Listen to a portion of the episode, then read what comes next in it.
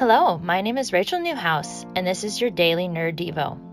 Excuse me, barmaid, but I believe you brought me the wrong offspring. There's a lot to love about DreamWorks' How to Train Your Dragon franchise, from the stunning animation to the beautiful score to the unforgettable characters. But my favorite part is how the films handle the issue of identity.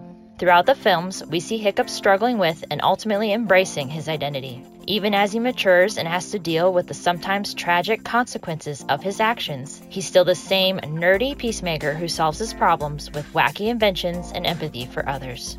We see this theme of identity even more clearly when, spoiler, partway through the second film, Hiccup becomes chief. From then on, we see the other characters learning to respect Hiccup's authority. Astrid especially does an excellent job of this. Throughout the third movie, we see her respecting Hiccup's role as chief and supporting his ideas, and demanding others do the same. Even when Hiccup makes mistakes that lead to terrible consequences, not once do any of his friends question his identity as chief. It's the same way with us. When we accept Jesus as our Savior, we're adopted into God's families as sons and daughters.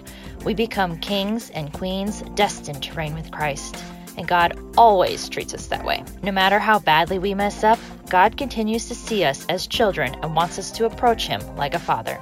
Romans 8 15 through 17a says, So you have not received a spirit that makes you fearful slaves Instead, you received God's Spirit when He adopted you as His own children. Now we call Him Abba Father, for His Spirit joins with our spirit to affirm that we are God's children. And since we are His children, we are His heirs. In fact, together with Christ, we are heirs of God's glory. So even if you've made some mistakes this week, remember that your identity is secure in Christ. The same goes for your fellow believers. No matter what they're going through, they're still kings and queens in God. Sometimes the best thing you can do to help them through a tough time is remind them of who they are.